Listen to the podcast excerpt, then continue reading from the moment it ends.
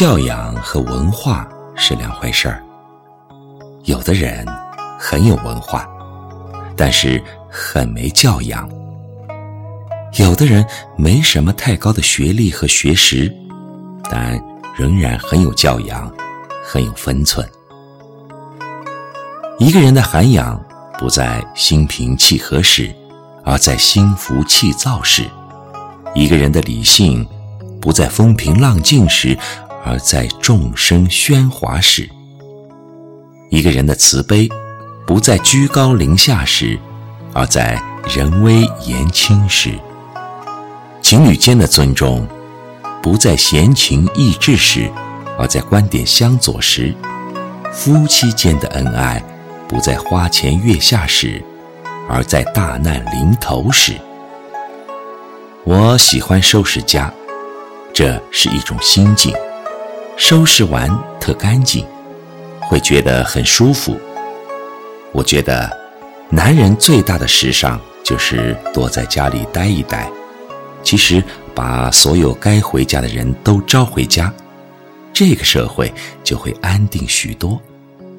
现在有多少不回家的人，不是因为事业，而是在酒桌上、歌厅里。如果晚上每个家庭的灯都亮了，也是一种时尚。好男人的基本标准，不一定要浪漫，但一定要负责任；不一定要挣大钱，但一定要养家；不一定要事事听父母，但一定要有孝心；不一定要三从四德，但一定要宠老婆。不一定要飞黄腾达，但一定要有时间陪家人；不一定要管孩子，但一定要爱孩子；不一定要大男子主义，但大事儿发生时，一定要拿得了主意。这个世界不是你的世界，不是说你成功了，你想做什么就能做什么。我觉得，做人的最高境界是节制。而不是释放，所以我享受这种节制。